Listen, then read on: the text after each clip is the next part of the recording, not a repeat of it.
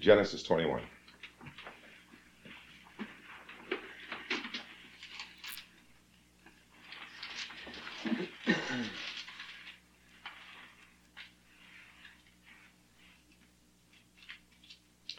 we finished uh, the birth of Isaac, and I think we started to talk about the weaning ceremony and the other stuff. I don't think we, let's so let's start in let's well let's read verse twenty one. Well, let's read one through twenty one. Uh, Butch.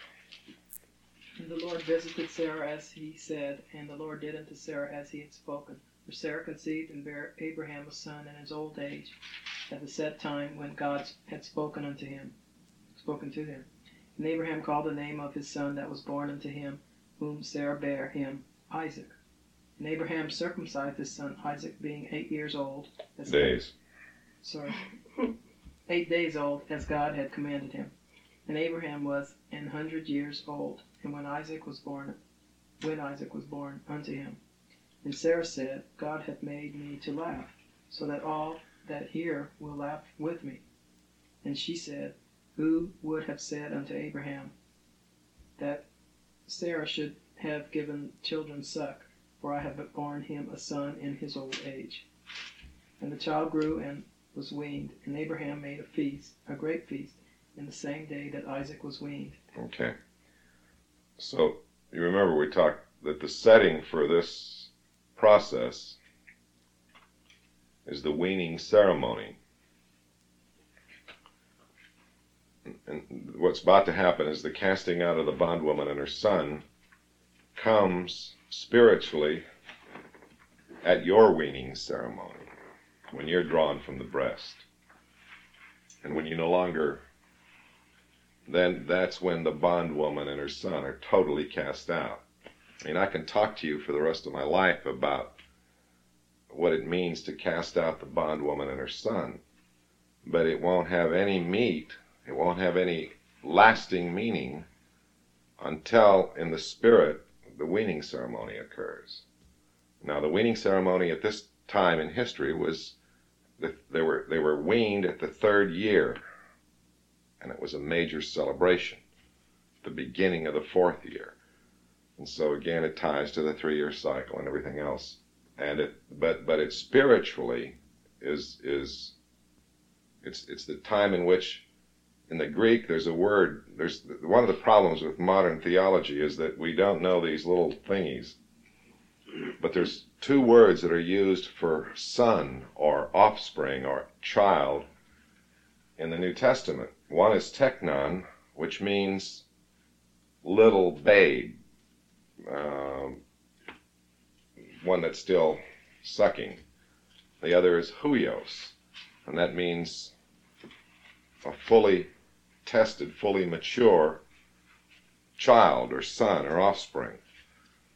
And uh, there's then the intervening point is there's the adolescent, the child, the adolescent, the young man, and the father, the four stages. In the New Testament, the word son or offspring only has teknon and huios to differentiate. But teknon is the one at which means before the weaning ceremony. And that's why it says in, in 1 John, Behold what manner of love the Father hath bestowed upon us, that we should be called the sons of God. Except the word sons there is tekna, which means, and it's not, uh, has nothing to do with male female, it's offspring and it doth not yet appear what we shall be. But we know that when we see him, we shall be like him, for we shall see him as he is. That's the process. The process of seeing is, is what changes from teknon to huios. So it's the process of which you, you begin to, it begins to appear what you shall be. Right. And you, because you see. you can you until a weaning ceremony you don't really see. In in one sense, you're sucking on my breast as a as a teacher, and so you're you're you're still, and that's fine. You're desiring the sincere milk of the word. But at a point in time, you you come to a point when you will eat the strong meat. Now, strong meat doesn't mean what I've heard all kinds of teaching about it, and somebody says, well, strong meat means, you know, you talk about some of the hard things of God, you talk about the cross or this. That has nothing to do with strong meat. Strong meat is when it's independent revelation, when it's no more what Oli says, where when you know it because it's been tested and it's real in you. And it and, and don't again, it's not something that you the three years is not a fixture in time. Um, the only reason the disciples were able to go through it in three years is they had a really great teacher. but so I mean, a lot of us get bent out of shape because you think you should be farther along, and sometimes I say that to you, which is probably, but it's not a it's not a time thing. The three years is a spiritual thing. So the weaning ceremony is the only point in which you can truly cast out the bondwoman and her son. Well, in, that's what what I'm convinced after we've stu- we studied recently what the salt was in the in the in the sacrifice in the sacrificial offerings in the in the meat offering. And it said Jesus said, "You are the salt of the earth, but if the salt has lost its savor, wherewith shall it be salted?" you are, you know, fit for nothing but the dunghill. When what happens? Salt that isn't performing its function kills. It, and it's thrown out in the ground, and it, it, it literally makes it impossible for the, a seed to germinate in that arena, that it kills the land. but what happens in salt that's in its that's accomplishing its function is the salt is similar to the leaven in that salt penetrates every aspect of the sacrifice. And so eh, eh, it's the salt that's lost its savor is the salt that hasn't been given over, given out. And then it becomes fit for nothing. It doesn't matter how much revelation you have, if it's private, it means absolutely nothing. I mean, I'm, I'm sorry to say that revelation is a dime a dozen, just like ideas. I mean, it, they're meaningless. God didn't give a holy shit about revelation. God cares about holiness. God cares about the salt penetrating every arena of your habitation, of your world. And, it, and that's the process. It's what, when you try to keep it, then the salt will lose its savor. Capiche? I just went through a bunch of this in the last three weeks. Because lots of situations there and lots of words to lots of people. And um, it was really exciting that I didn't, and, and, and this was the thought that came to me was that I didn't have to confer with flesh and blood. Yeah. I certainly didn't have to check with you to see if I was right. But more importantly, I didn't have to check with myself to see if I was right. It just flowed out. And One the of the- were there. One of the things, I mean, this sounds maybe a little ludicrous of way of saying it, but one of the things, if the salt has its savor, if it's accomplishing its function, its function, by definition, it has to abandon itself. So the salt can never take itself seriously. You understand? The salt just sort of melts away, and it penetrates every part, every thing in the sacrifice.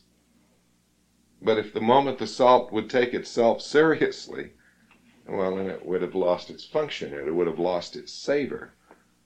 So the idea, I mean, I mean, it's, so it's, a, it's like a little secret that God gives us. Every time we think it, we, we start taking ourselves seriously, it's like, uh oh, the salt's lost its Yeah, savor. salt, yeah, salt can't do what it does if it's separate. If it's crystallized and separate, it has to go in a solution and be.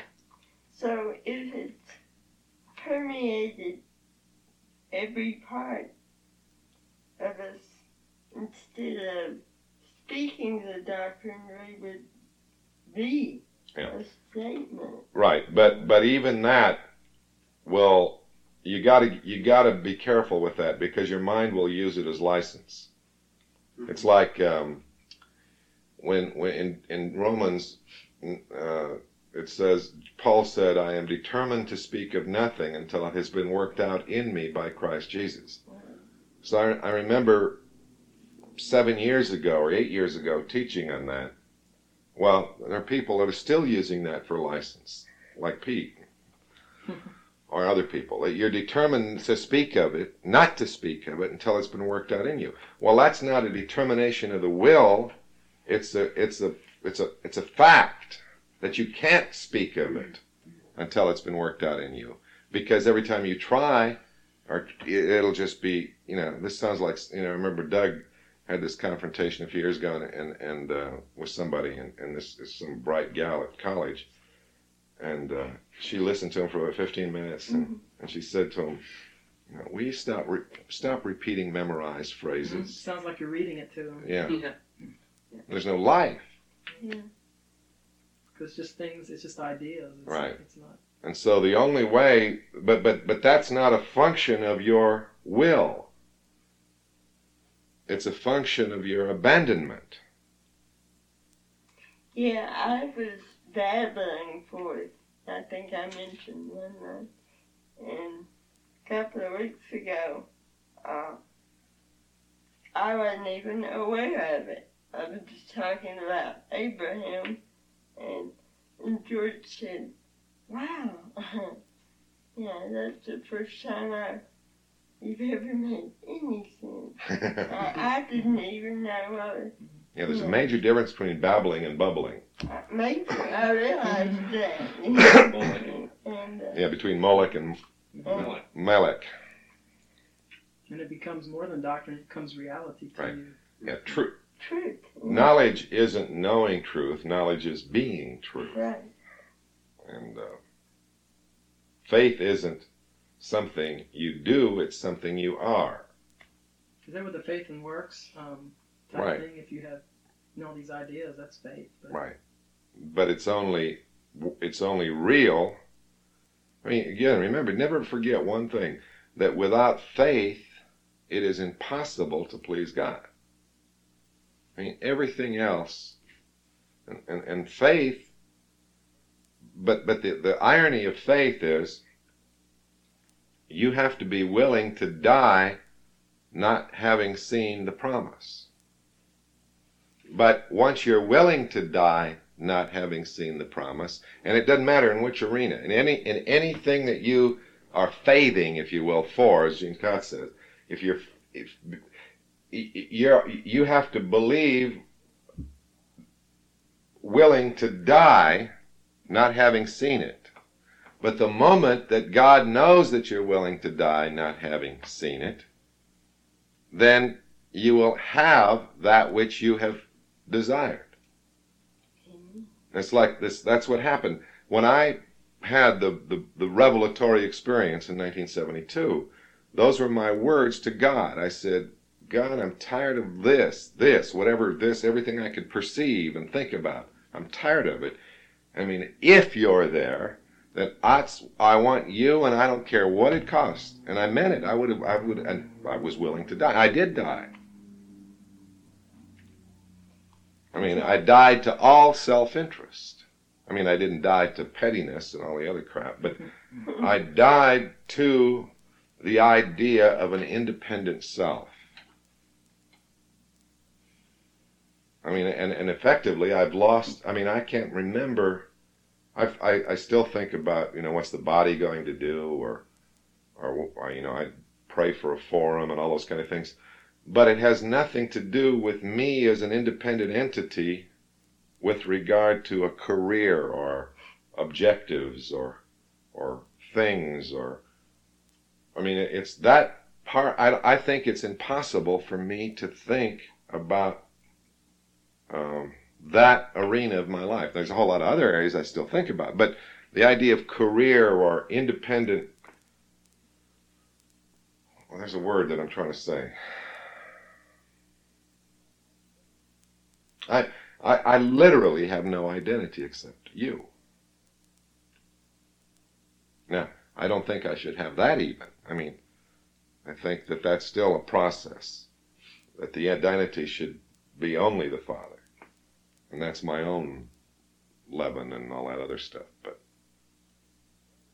but you understand that you, it's very important you understand about faith that you must you must internalized be willing to die not having seen the promise. At the point that that's internalized in you, the paradox is you have the promise. But the, the bullshit that's being taught in the name of religion, that's faith, I mean, I, have I've listened, you know, I, I listen to a lot of religion again when I, I always do that, and I always get bent out of shape. But I, I watch Jimmy Swaggart, I watch Pat Robertson, I watch Robert Tilton, and a bunch of other abject idiots. I mean, they know they, they they're not even talking about the same God. They're talking about praying to the God of this world. It's not even the same.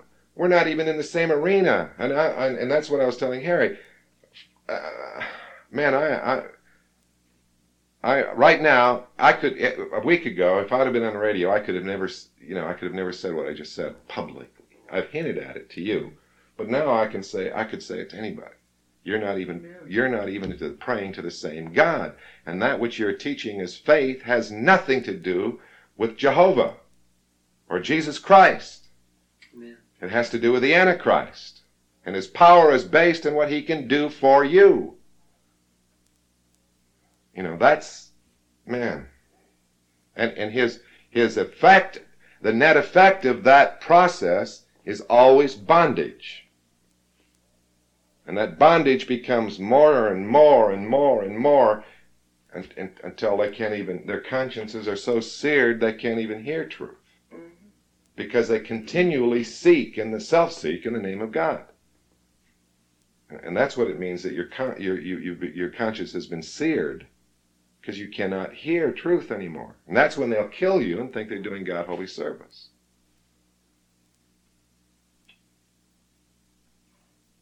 Yeah, for several weeks now, I've been thinking about a comment that Gary made one night about the difference in, in the way he put it was your style and his style.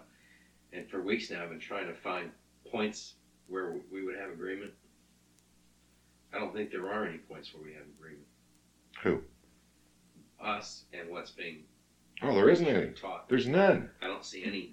I don't see any point of agreement. No, I mean it's like it, it's it's it's. I mean the, the the the separation is total. But but faith is something that's that's um, well. First of all, it's tied to the fear of God. There can't be any faith without the fear of God, and so it's exciting. I, uh, this whole but it takes it takes big it take it takes guts to teach this shit.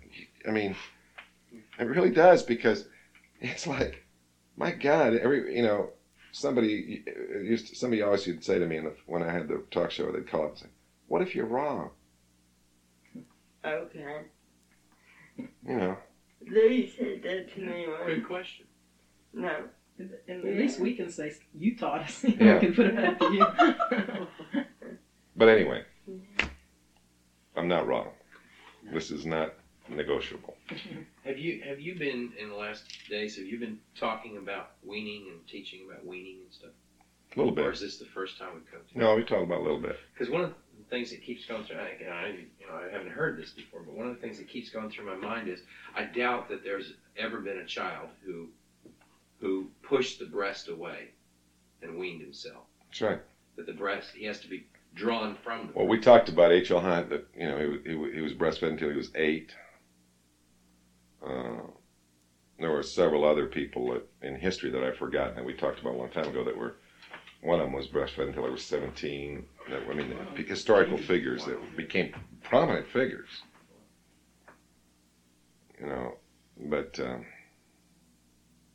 no, It you're seems- right. It seems that the weaning is an automatic process also. but it's done by the mother. Yeah, it's not fun, right? Pushing away. Now that and, and when I found you know and I've But it's always done at the time appointed. right it's set time. You know, whenever you used to say every man must bear his own burden, it struck fear in my heart. And then, but that's what it is. It's the weaning process. Amen. That's good. I don't think it does. It no longer scares me when you say it. And you stop saying only said this or only said that. Mhm. You just say. And this- you, and is plus the true. fact you stop using my words, Right. Exactly. which is really a neat for me when I hear somebody talk to somebody else and they don't know I'm listening, and and they're using words that come truly from their own experience rather than my own my, than the words they've heard me say. When we say your words, it sounds religious. Right. You know? Sure. Well, it's it's it's the child. You said so many words to me now. you know, it's all it's all been said. There's nothing left. You've used all this. Yeah. I just saw something that that's happened to me since the last time I was here. I'm back here now tonight because I want to be here. Three weeks ago, I was here because I thought I had to be here. But in these three weeks, I found out I don't have to be here.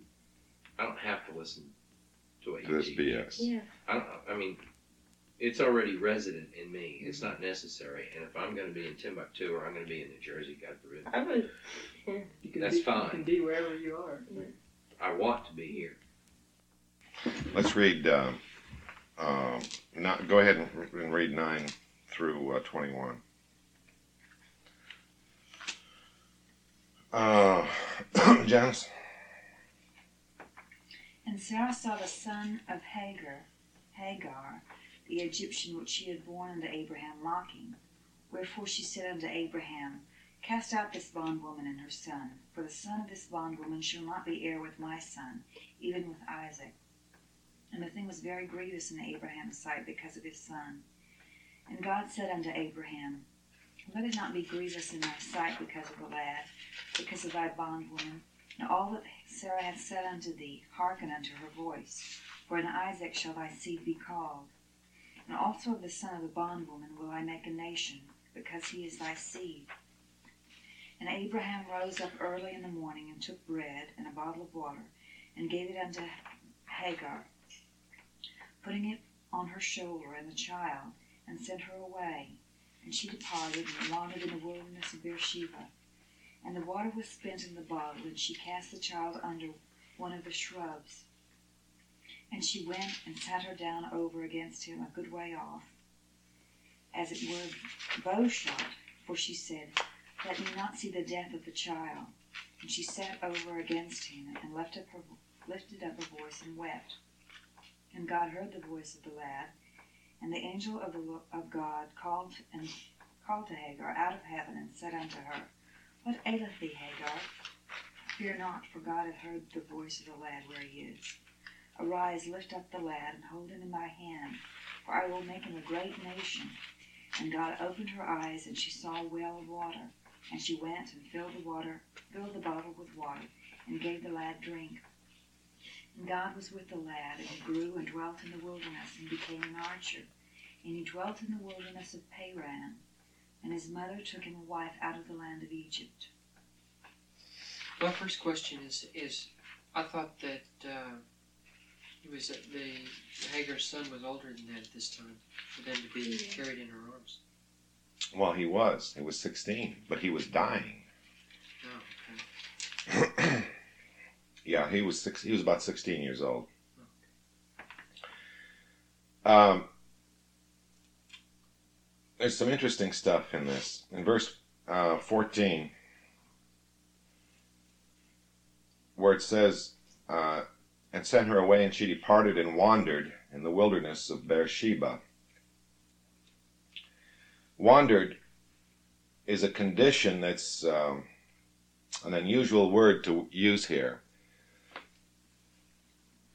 in that it means to reel or to vacillate uh, almost as if drunken but it's the, the word technically means to be out of the way. Okay? Now keep that in mind and then in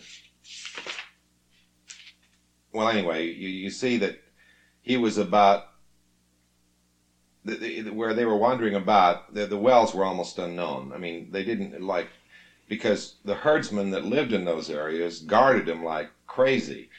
If you've seen, if you've seen any of those movies like um, um Lawrence of Arabia or something, when, when somebody was at one of their wells, they'd shoot him without any questions asked. Well, what they did is they hid the wells in various ways, so that because they didn't because it's the most precious thing.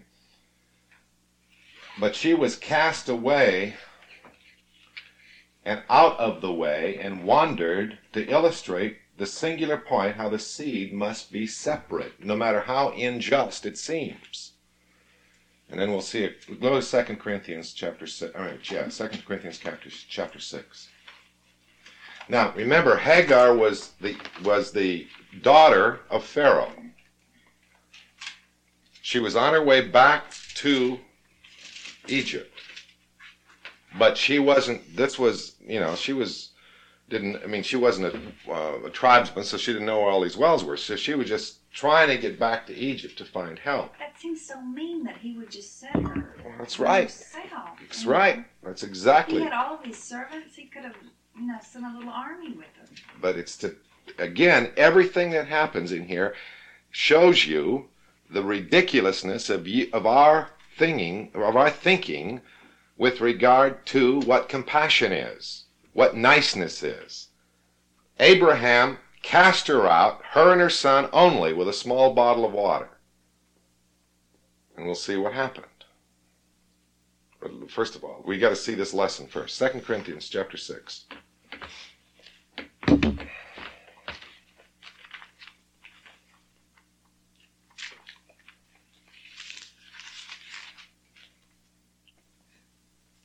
Verse 14. Be ye not unequally yoked together with unbelievers. For what fellowship hath righteousness with unrighteousness? And what communion hath light with darkness? And what concord hath Christ with Belial?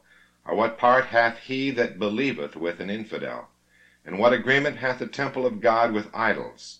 For you are the temple of the living God, as God hath said, I will dwell in them and walk in them, and I will be their God, and they shall be my people.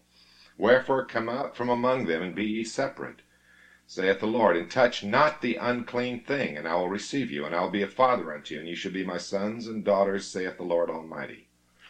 Now that's the most impossible lesson there is to learn. He's not talking about monastic living, because that defeats the purpose of being in the world but not of the world. You come out in your mind. You totally divorce from the value systems, and it's typified that when you do that, if you were, in, I mean, if, if, if you were in this position, you would have to be that wanderer who is temporarily out of the way, and, and, and he's calling you into the desert. You're trying to get back to Egypt, but you get called into the desert, into Zion. Okay? Remember, the desert is not physical anymore because our, it's, it's no longer we're no longer battling flesh and blood or what we can see. It's it's internal. Okay. Now let's see what happens. In verse 17. And God heard the voice of the lad, and the angel of God called to Hagar out of heaven, and said unto her, What aileth thee, Hagar? Fear not, for God hath heard the voice of the lad where he is. Again, there's the definite article in front of the word angel. The angel. And whenever that's there, it calls your attention to the exclusiveness, the singularity. And that angel was Christ. So the moment he's in the desert, in a mo- he's out of the way, he's helpless. You call out, Christ comes. Christ is revealed. Even to the one that's cast out.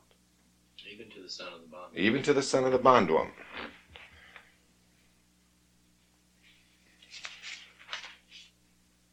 God is revealing that the promise will be made available when our eyes are opened. That and that the eye, the word well there in verse 8, 19. And God opened her eyes, and she saw a well of water. And she went and filled the bottle with water, and gave the lad drink.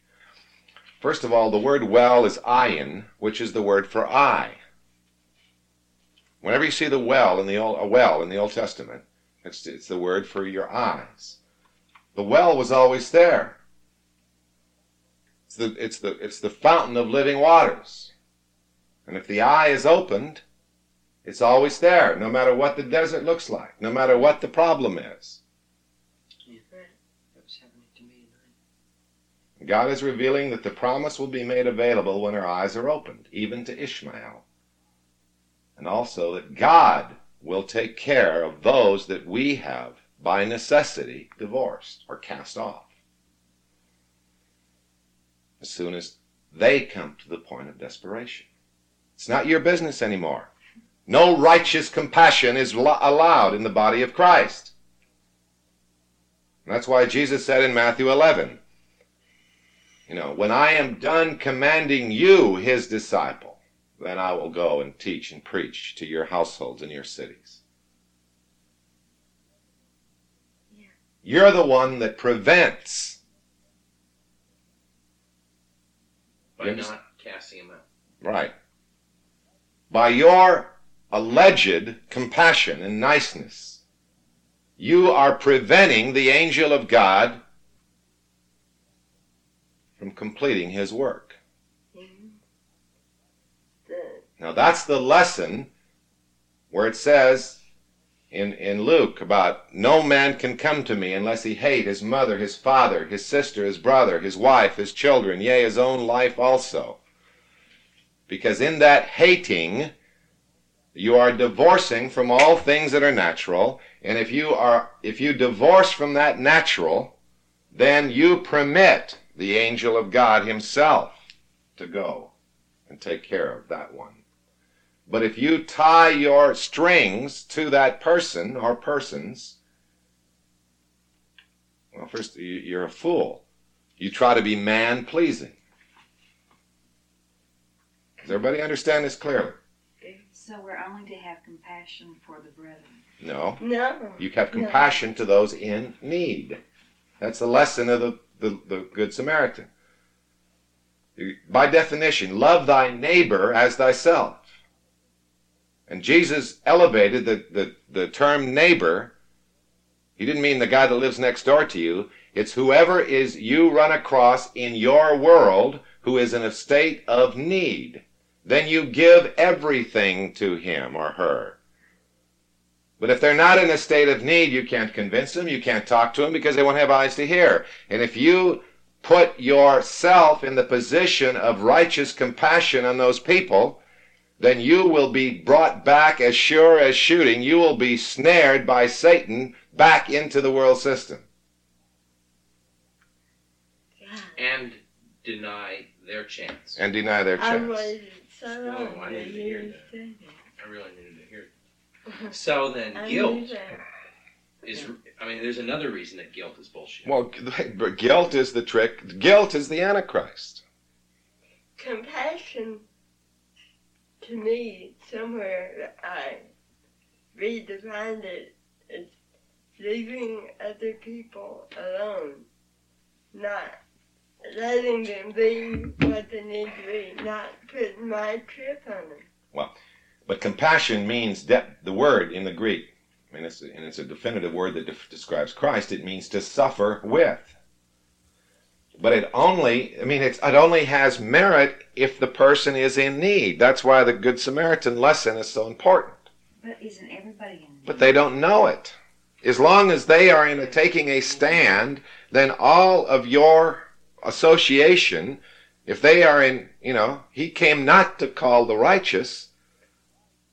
If they think they're right, there it's there's no, you know, they're dismissed.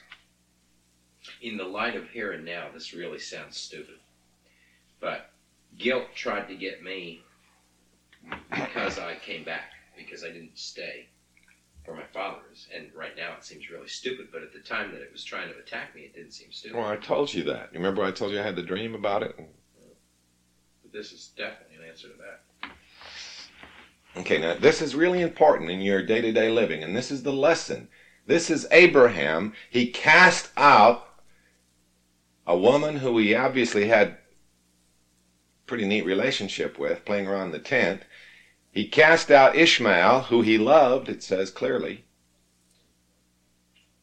into the desert, no hope of being saved, with one bottle of water to walk from Hebron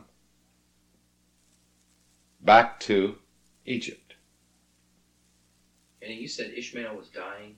Yeah. That's uh, that's probably something you studied while I wasn't here. No, it's just it's from other other external He was- sources. he was. He was said- dying of thirst. Oh, after he got thrown out. Yeah. Oh.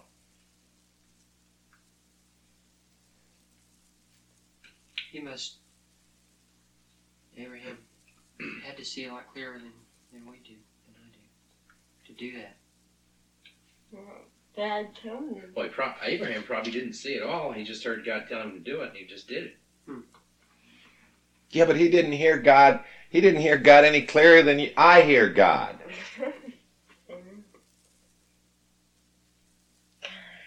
even me. or even any of you.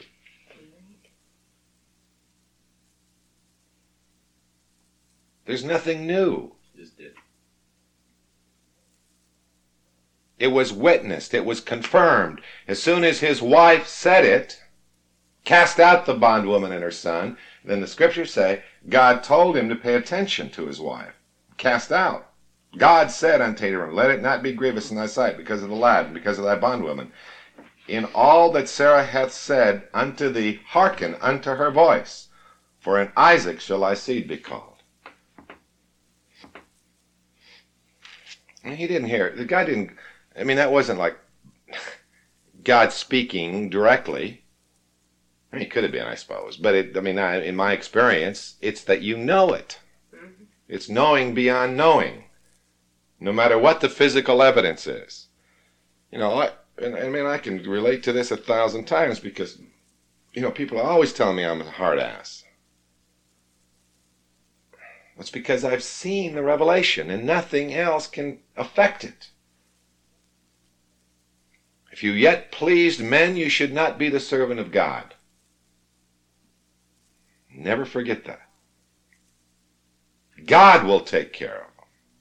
But you have to cut the ties so that the only, I mean, the only thing is, is the only thing is you, you and the Father. Everybody understand clearly?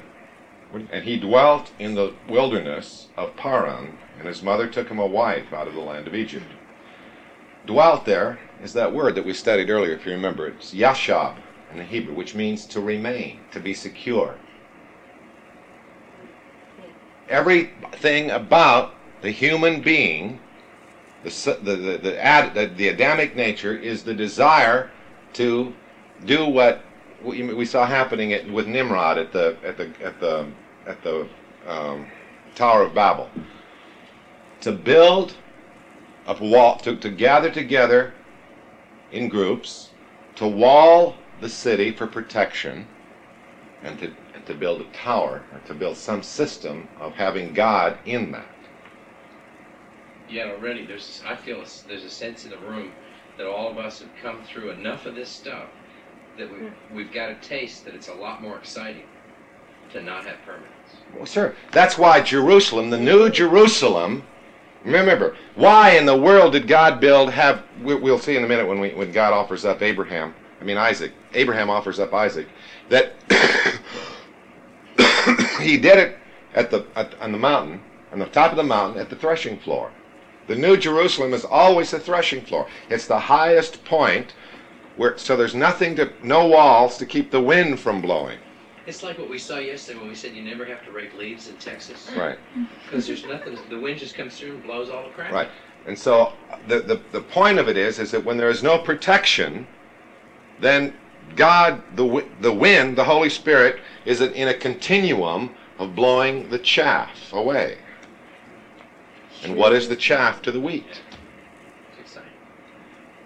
It's the most exciting thing there is in the universe. But everything we about us, everything about human nature, tries to dwell, to be secure. That's why uh, in, in a marriage, in a, in a marriage after the flesh, normally it's the wife that wants the white picket fence, the little house, the secure, and the husband is sort of wandering around and he, you know. But it, eventually, the wife will domesticate the husband. And then get bored.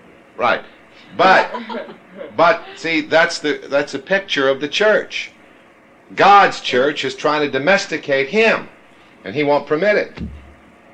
God doesn't want white picket fence. No. God wants the New Jerusalem. Doesn't want, God doesn't want a mortgage. Right. So, everybody see this. So every so the first thing that Hagar did, she got the water and she got the stuff and she okay now she's good. She found a well. It's gonna now she dwells there. Okay, well this in Paran it stretched southwest of the Dead Sea all the way to the Sinai. Well, you don't want to look at maps. So. Paran was right was was from right here all the way down. This is all called the area of Paran, the wilderness of Paran. Okay?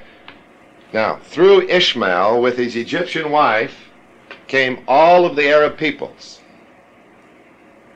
Now, whenever you see in the Bible, in the Psalms especially, talking about the tents of Kedar, K E D A R, that all is through Ishmael, but Kedar is the direct descendant of Muhammad. So it's all Islam. It's it's symbolic. God knew Islam was going to come into being because it's just the phony, you know. It's just I mean it's just an, it's just like it's it's the Baptists of the Old Testament because you know they settle down. They you know. So anyway. Okay. Wait, let me. Wait a minute. Wait a minute.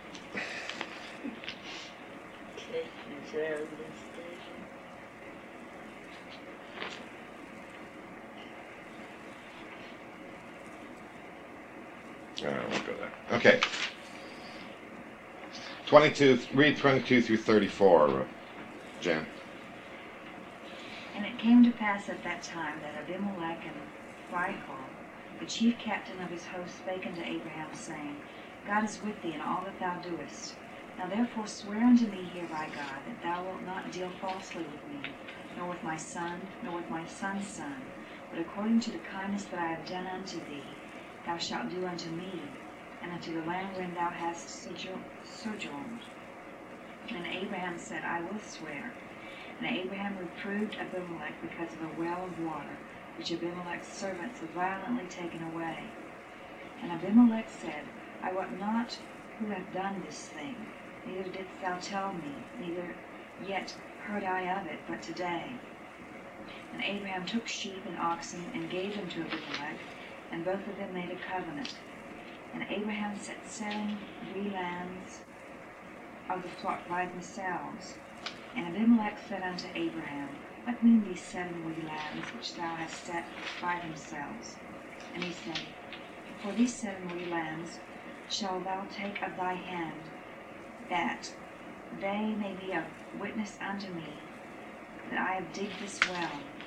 And when he called that place Beersheba, because they swear both of them, they swear both of them. Then they made a covenant at Beersheba. Then Abimelech rose up, and Phicol, the chief captain of his host, and they returned into the land of the Philistines. And Abraham planted a grove in Beersheba, and called there on the name of the Lord, the everlasting God. And Abraham sojourned in the Philistines' land many days. Okay. Now this is kind of interesting. Remember back in uh, chapter 20 when Abraham's going to sell his wife again? Or remember, the same thing happened to him in Egypt. You weren't here. Well, he did the same thing with Abimelech. He let Abimelech believe that it was his sister, and then Abimelech gave him all kinds of goodies. And then God came, but, but before Abimelech got to Sarah, God did all kinds of bad stuff to Abimelech and to the whole people of Abimelech. They uh, closed the wombs. Uh, they made all the men impotent. Uh, that would what, what, what does it say? I forgot. There's a bunch of stuff. that would get your attention. It's well in verse chapter twenty. And Abraham journeyed from thence for, toward the south country and dwelt between Kadesh and Shur and sojourned in Gerar. And Abraham said of Sarah his wife, She is my sister. And Abimelech king of Gerar sent and took Sarah. But God came to Abimelech in a dream by night and said to him, Behold, thou art but a dead man, for the woman which thou hast taken. for she is a man's wife. But Abimelech had not come near her. And he said, Lord, wilt thou slay also a righteous nation? Said he not unto me, She is my sister? And she, even she herself, said, He is my brother? In the integrity of my heart and innocency of my hands I have done this. And God said unto him in a dream, Yea, I know that thou didst this in the integrity of thy heart. For I will, for I also withheld thee from sinning against me. Therefore suffered I thee not to touch her. Now the, the Talmud says the reason, the way he, he couldn't get it up is the reason, right? Now therefore restore the man his wife, for he is a prophet, and he shall pray for thee, and thou shalt live. If thou restore her not, know thou that thou shalt surely die, thou and all that are thine. Therefore Abimelech rose early in the morning, and called all his servants, and told all these things in their ears, and the men were sore afraid. Then Abimelech called Abraham and said, What hast thou done unto us? And what have I offended? What have I offended thee, that thou brought on me and on my kingdom a great sin? Thou hast done deeds unto me that ought not to be done. And Abimelech said unto Abraham, What sawest thou that thou hast done this thing? And Abraham said, Because I thought surely the fear of God is not in this place, and they will slay me for my wife's sake. Yet indeed she is my sister, she's the daughter of my father, but not the daughter of my mother. And she became my wife. And it came to well, etc.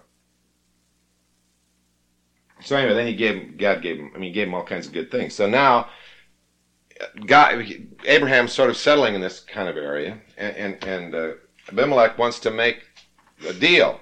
So he brings Phicol, or whatever this guy's name, the captain of all his army, with him.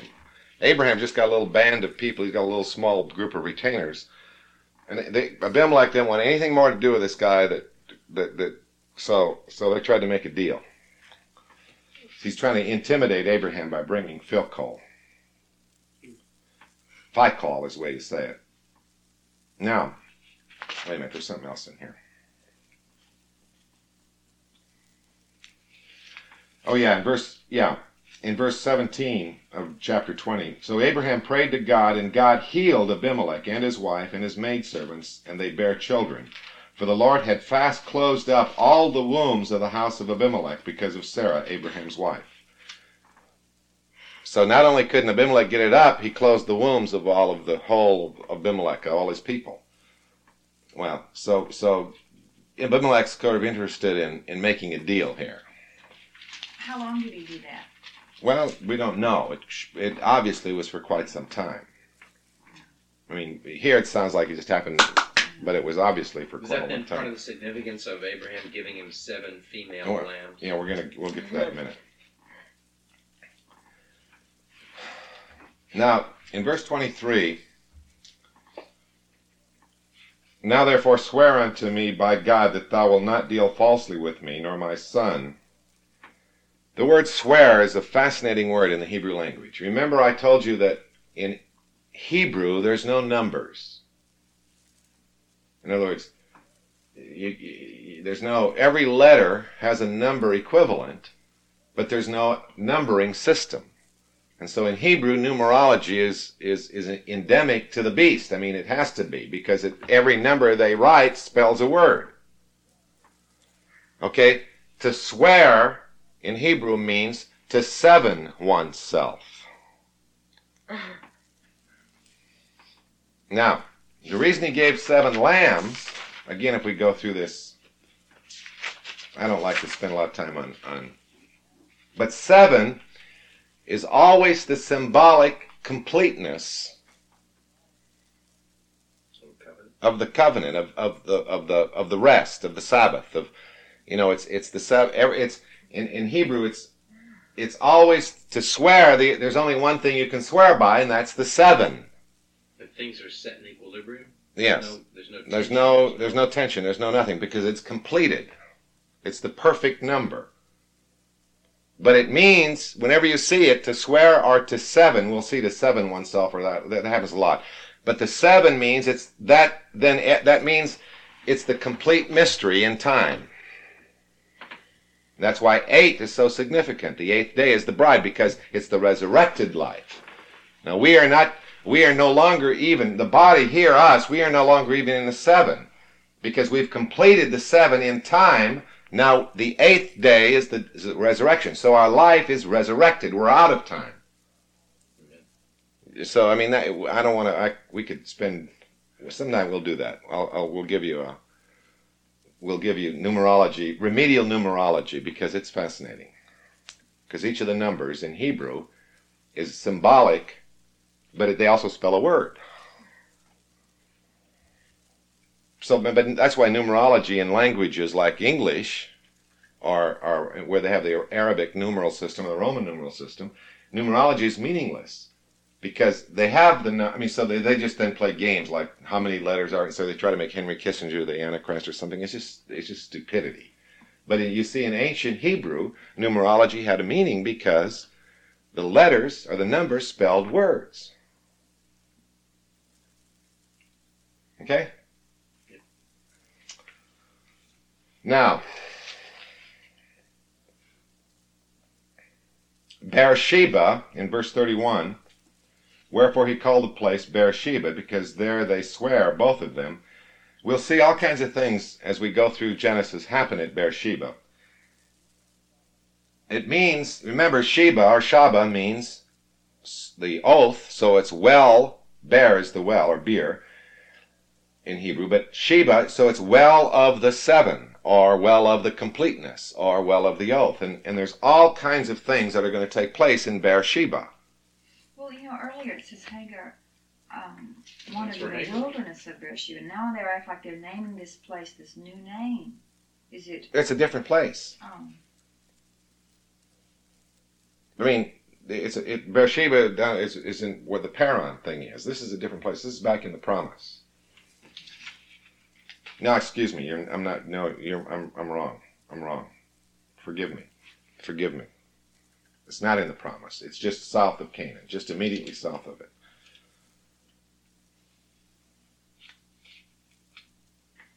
Yeah, it's in the land of the Philistines. Right. Now, you'll see again. I, I wish. I, part of the reason I want to hurry up on this is because we could we could spend like we spent days studying the Philistines when they did this before, but the, the Philistines are, are the came from Ham. Remember, there's only three people after the flood. It was Ham, uh, Seth, and I mean, uh, yeah, Sheth and Ham, Sham, and Japheth. I can't. I was trying to say Shem and Japheth. Ham, Shem, and Japheth. And the Philistines came from where the son of Ham. The word Philistine, and we'll see it contrasted constantly with Israel throughout the Bible. And I just want you to remember one thing. Philistine means to roll in the dust or to wallow in self. Because you're rolling in dust if you're wallowing in self. Okay?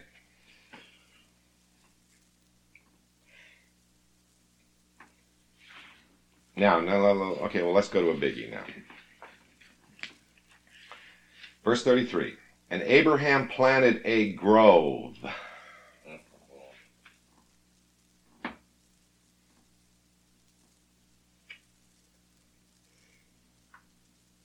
In Beersheba, and called there on the name of the Lord, the everlasting God.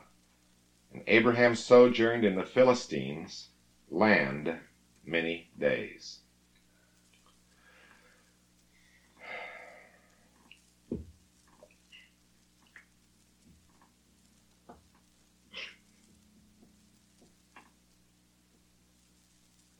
Why did he plant a grove?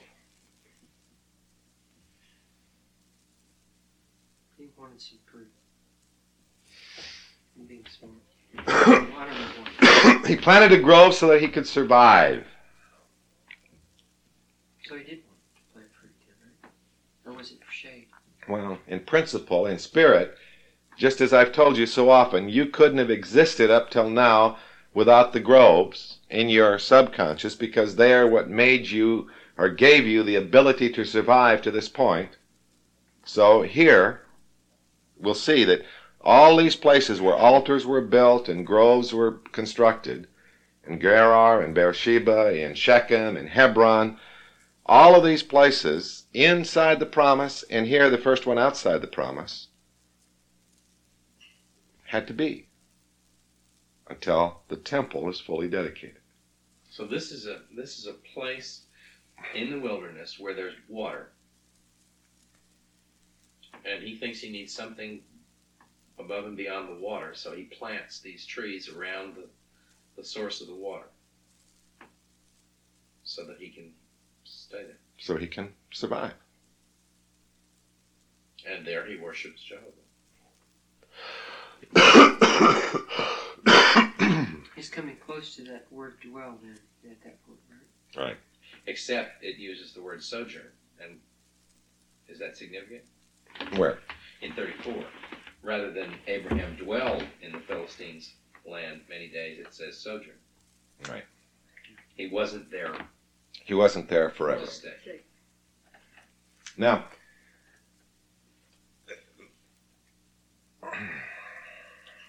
the word plant or planet is nata in the Hebrew. And it means to strike in or to fix securely. So when you plant something, that's what you do. I mean, you can plant, you could use that word for not just planting something like, but if you're going to fix, uh, if you're going to set up a fence, you would not nata the, the fence post. You'd fix it in securely. So the idea is is that at this point in the process, the grove in his mind was fixed securely. Now, it's all going to get torn down later. But. Now, I think if I'm not if I'm not mistaken, I think this is the first time that this is the name that that and that um, it says Abraham and called there on the name of the Lord, the everlasting God. I think this is the first time that this title of Jehovah is used. Remember, there are 16 titles. Did we haven't we haven't said that yet, have we? In We this talked group? about it, but not in Greek. Well, it'll come up in a minute. In the, but there are 16 titles of Jehovah. One of them is Jehovah Nisi, Jehovah Jireh, Jehovah Nasi, Jehovah, etc., etc., etc. Rofika. One of them is Jehovah El Olam. Huh? El Olam. Well, the word Olam is the word that's translated forever, everlasting, um, hereafter, you know, all those kinds of in the future words that in our, our language it sounds like in the future. In Hebrew, it doesn't mean in the future. In Hebrew, it means time out of mind or the vanishing point. Now, there are only 11 things in the scripture that are ever have the name Olam attached to them. That's uh, and that, that, that in other words that exist at the vanishing point. Not in the future, but time now at the vanishing point. That's why I've said, I know I don't want to get into this again, but all men die at the same instant because they all go from time to olam or time to no time. Doesn't matter where in the equation you are, you will leave it at that time. One singular time, at the cross, in fact. But here's the things that are out of the, the 11 El Olam things Father, the strength, burning, joy, God, salvation, kindness, the sign, the name, the light, and the covenant. Those are the only El Olam things. I don't understand. It means those are the things that aren't dependent on, on time. Those are the things that are, huh? Say them again. Well, it's the Father, strength, burnings, joy, God, salvation, kindness, the sign, which is a, I'll leave that one over here for a minute, name, the name, the light, and the covenant. Does that include the sun? Hmm? Does that include the sun? That's what the name is. And the covenant is the bride. So those those are those are descriptions of of the state Of being at the being. vanishing point, the Right. state of being at the vanishing point. Right. So that all men at the vanishing point, regardless of where in linear time, that's the state. Except the thing that, the, the, the, the one thing at the vanishing point is burnings, the fire. There's only one thing that will pass through that fire, And that's that which proceeded from God is the only thing that can return to God. So that's why the salvation of the human race, I mean, he, the human race wasn't didn't proceed from God, it was formed out of the dust. It was only the seed that was from God, therefore it's the only thing that can return to God. We're just the vessel to carry that seed around until the test is finished. Amen?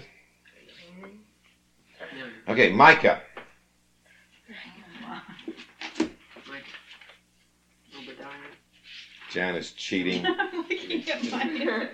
I can't find it. It's right, Right after, right after, yeah, right. Daniel, Hosea, Amos. It's one of them little books. Yeah, it's not in Jan's not Bible. It's not pink. After them, Like it. There he is. There he is.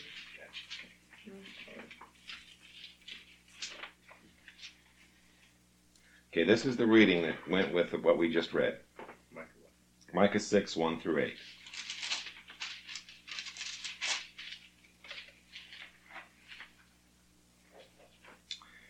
Hear ye now what the Lord saith. Arise, contend thou. What? Oh. Hear ye, contend thou before thy mountain, or the mountains, and let the hills hear thy voice. Okay, God's asking you to argue with him. That's what he's doing right there. That's like uh, that's like asking you and I to trade blows the other night. Hear ye, O mountains, the Lord's controversy. What's a controversy mean? The Lord's complaint. And ye strong foundations of the earth, for the Lord hath a controversy with his people. And he will plead, doesn't mean plead, he will argue with Israel. O my people, what have I done unto thee? And wherein have I wearied thee? Come on, you mothers, testify against me. That's what he's saying. For I brought thee up out of the land of Egypt. I've taken you out of that miserable, no good world and redeem thee out of the house of servants. You're no more under cause and effect. You're free beyond freedom. And I sent before thee Moses, Aaron, and Miriam, and all the prophets, and Jesus. O my people, remember now what Balak king of Moab consulted, and what Balaam the son of Beor answered him from Shittim unto Gilgal, that you may know the righteousness of the Lord. Does anybody know what that was? That's one where he wouldn't curse. Right. It's when Balak was a Moabite. I mean, uh, uh, anyway, he's not in Israel. He was a, he was a king of another of a, of a people, and Balaam was his prophet,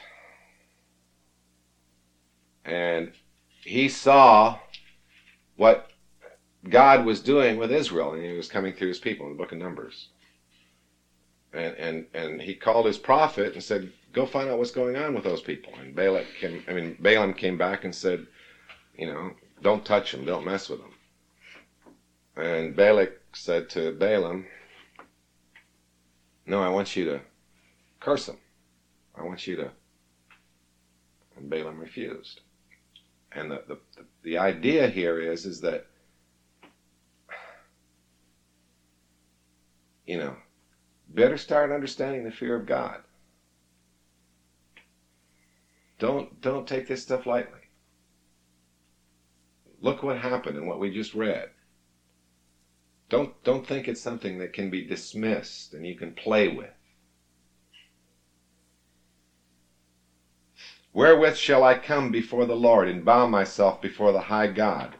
Shall I come with shall I come before him with burnt offerings, with calves of a year old?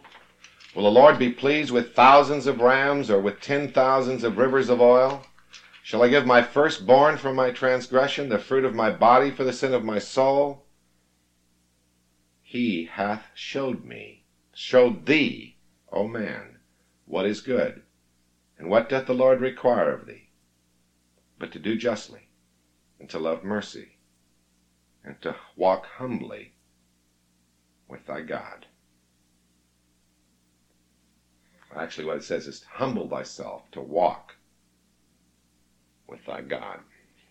To do justice, love mercy, humble thyself to walk with thy God. I'm having trouble seeing that with what we just read in Genesis.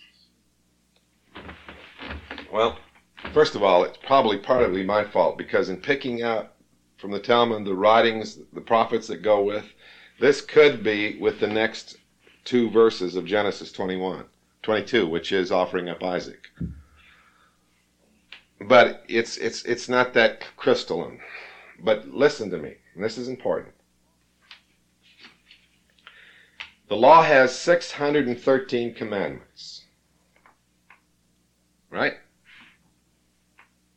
That's funneled down. It's the same law. That's funneled down to two tables of law. The first table of the law was your response to the Father, i.e., thou shalt have no other gods before me, thou shalt not make unto thee any graven images, etc. The second table was your response to your fellow man. Love, you know, don't covet and don't murder and don't do this. Okay. So we got 613, came down to 10. Now it comes down to 3. Love justice, do mercy, walk humbly, or humble thyself to walk before thy God. Then it comes down to 1. Love thy neighbor as thyself.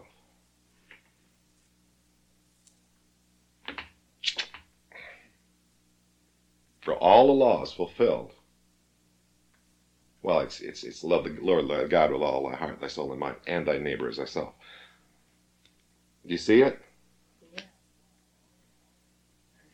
That's why all of this is funneled. What's why all of the, but, but it's like the funnel of the way. I mean, it's it's being pushed into that narrow. It's like if if if you had a funnel that was 613 inches at the top and one hundred billionth of a millimeter at the bottom, and it went from, from 613 to 10 to 3 to 1. And that's neat. And then back out into And then into the large place where there's total freedom. Okay? Okay, First Samuel 2, we were supposed to read 2.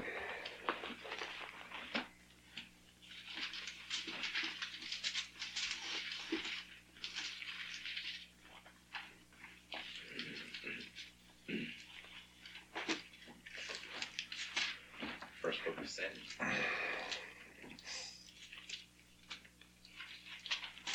Okay, this is the birth of.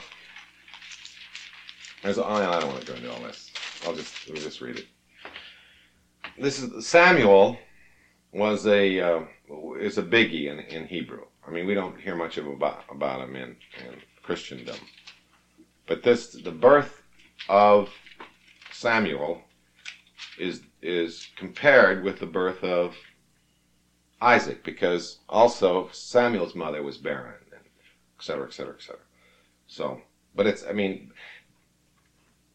well, never forget whenever Isaac is mentioned, it's the child of the promise. Okay. Read. Uh, we want to read twenty-one to thirty-six. Well, read nineteen to thirty-six. N- well, wait a minute. First Samuel two. 21, yeah, 21 to 36. Harry? You understand, I mean, we're covering, we're, we're, we're, there's all kinds of stuff here where, that you should know about before we read this. Like, Hannah was, was, uh,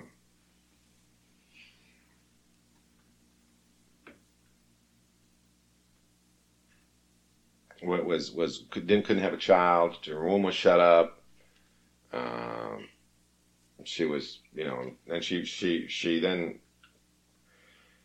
Well, go ahead. Let me read it, and we'll talk about it. And the Lord visited Hannah so that she conceived and bare three sons and two daughters, and the child Samuel grew before the Lord. Now Eli was very old and heard all that his sons did unto all Israel, and how they lay with the women that assembled at the door of the tabernacle of the congregation. And he said unto them, Why do ye such things? For I hear of your evil doings, dealings by all this people. Nay, my sons, for it is no good report that I hear. You make the Lord's people to transgress. If one man sin against another, the judge shall judge him. But if a man sin against the Lord, who shall entreat for him? Notwithstanding, they hearken not unto the voice of their father, because the Lord would slay them. And the child Samuel grew on, and was in favor both with the Lord and also with men. And there came a man of God unto Eli, and said unto him, Thus saith the Lord, Did I plainly appear unto the house of thy father when they were in Egypt in Pharaoh's house? And did I choose him out of all the tribes of Israel to be my priest, to offer upon mine altar, to burn incense, to wear an ephod before me? And did I give unto the house of thy father all the offerings made by fire of the children of Israel? Wherefore kick ye at my sacrifice and at mine offering, which I have commanded in my habitation? And honorest thy sons above me, to make yourselves fat with the chiefest of all the offerings of Israel my people. Wherefore the Lord God of Israel saith, I said indeed that thy house and the house of thy father should walk before me forever. But now the Lord saith, Be it far from me, for them that honor me I will honor, and they that despise me shall be lightly esteemed. Behold, the days come that I will cut off thine arm, and the arm of thy father's house, that there shall not be an old man in thine house and thou shalt see an enemy in my habitation, in all the wealth which God shall give Israel, and there shall not be an old man in thine house forever. And the man of thine, whom I shall not cut off from mine altar, shall be to consume thine eyes and to grieve thine heart, and all the increase of thine house shall die in the flower of their age. And this shall be a sign unto thee, that shall come upon thy two sons, on Hophni and Phinehas, in one day they shall die, both of them. And I will raise me up a faithful priest that shall do according to that which is in mine heart and in mine in my mind. And I will build him a sure house, and he shall walk before mine anointed forever. And it shall come to pass that every one that is left in thine house shall come and crouch to him for a piece of silver and a morsel of bread, and shall say, Put me, I pray thee, into one of the priest's offices, that I may eat a piece of bread. Okay, now, what all this is talking about. Let's go back over in verse in verse one.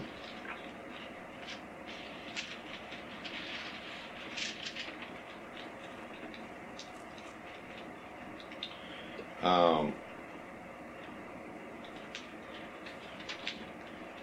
well, anyway.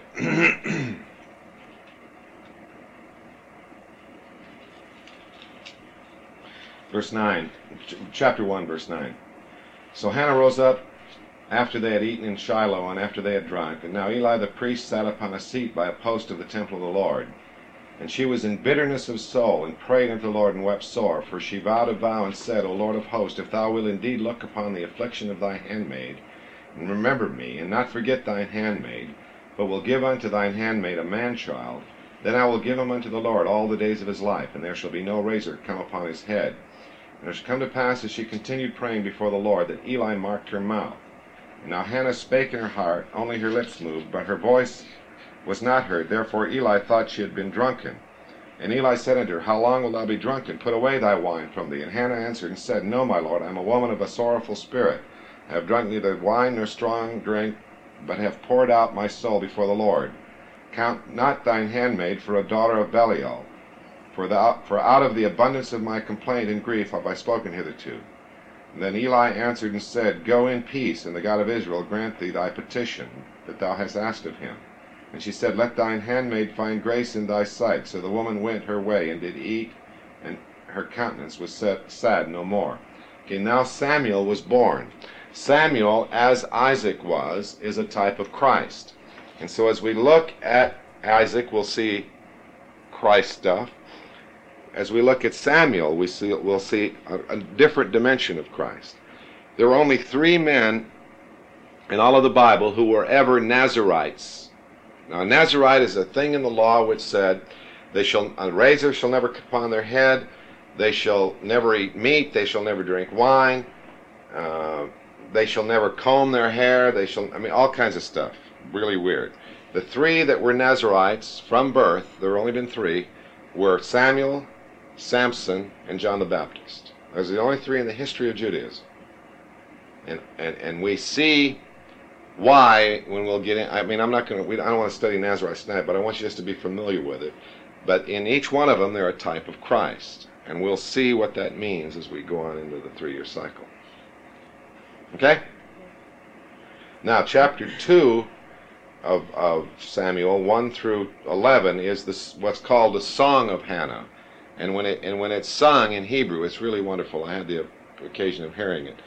But it's. Uh, it's it's it's it's it's it's an adoration of the of, of, it's an adoration of Christ if you read it. Why don't you read it while I am I'm uh, finding the next book. And Hannah prayed and said, My heart rejoiceth in the Lord. Mine horn is exalted in the Lord. My mouth is enlarged over mine enemies, because I rejoice in thy salvation. There is none holy as the Lord, for there is none beside thee, neither is there any rock like our God. Talk no more so exceeding proudly. Let not arrogancy come out of your mouth, for the Lord is a God of knowledge, and by him actions are weighed. The bows of the mighty men are broken, and they that stumbled are girded stumbled are girded with strength. They that were full have hired out themselves for bread, and they that were hungry ceased. So that the barren hath borne seven, and she that hath many children is waxed feeble. The Lord killeth and maketh alive. He bringeth down to the grave and bringeth up. The Lord maketh poor and maketh rich. He bringeth low and lifteth up. He raiseth up the poor out of the dust and lifteth up the beggar from the dunghill, to set them among princes and to make them inherit the throne of glory. For the pillars of the earth are the Lord's, and he hath set the world upon them. He will keep the feet of his saints, and the wicked shall be silent in darkness, for by strength shall no man prevail. The adversaries of the Lord shall be broken to pieces. Out of heaven shall he thunder upon them. The Lord shall judge the ends of the earth, and he shall give strength unto his king, and exalt the horn of his anointed. That's, that's not. You understand, every time you hear the word anointed in the Hebrew, it just means to be Christed. That's what anoint means. It's it's it's Hamashiach. And it means that's that's Christ's name. Hamashiach. Anointed. So every time they poured oil or anointed a priest, they Christed him.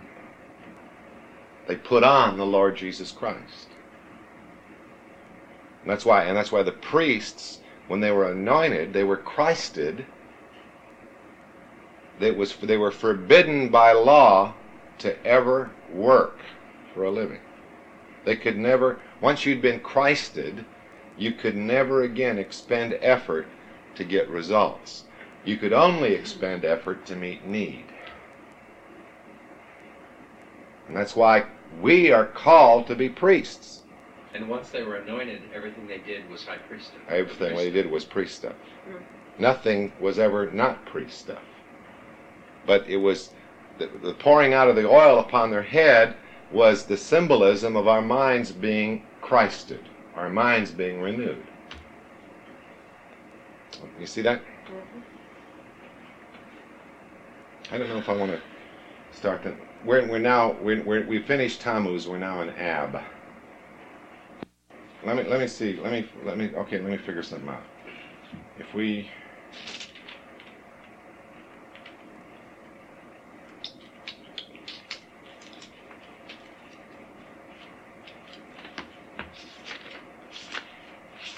yeah, we'll be able to. We'll get yeah. Let's quit here because we'll we'll study the the the, um, the um, offering up Isaac, and then um, the death of Sarah, and then we get how God gets Isaac a wife, or how God gets Rebecca a husband. So, which is a fascinating story. But we'll get to that before I go to Arizona. Huh? I said I like that story. Okay. Anybody have any questions or comments? I'm glad we got a new book. Isn't that neat stuff? And we haven't even scratched the surface. That's why they had to go through the three year cycle so many times.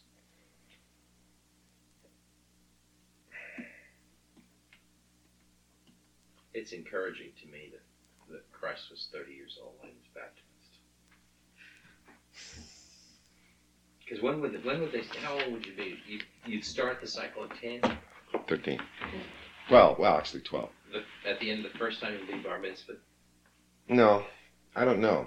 I don't It know. would seem that. It'll probably that makes sense. So you'd probably start at 10, so 10, 20. He went through it like seven times. At the end of the seventh time, he was baptized. Six or seven. Well, probably seven. Come to think of it. But you got to see that that's why this is a comfort to us because, I mean, Christ, you, you got to remember that Christ was in the same position you are. As he searched the scriptures and studied, there was a slow, continual, expanding awareness of who his true identity was. I mean, it's the same phenomenon. So he, tying this into what you were talking about Sunday night, then as a child, he tasted something then. Oh, yeah.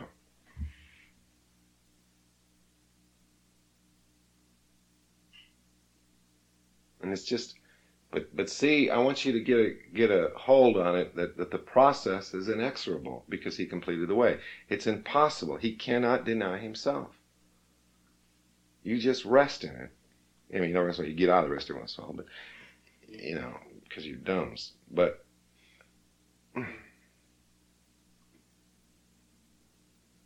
and it's repeated in every one of these stories. I mean, that's all we see in here is Christ.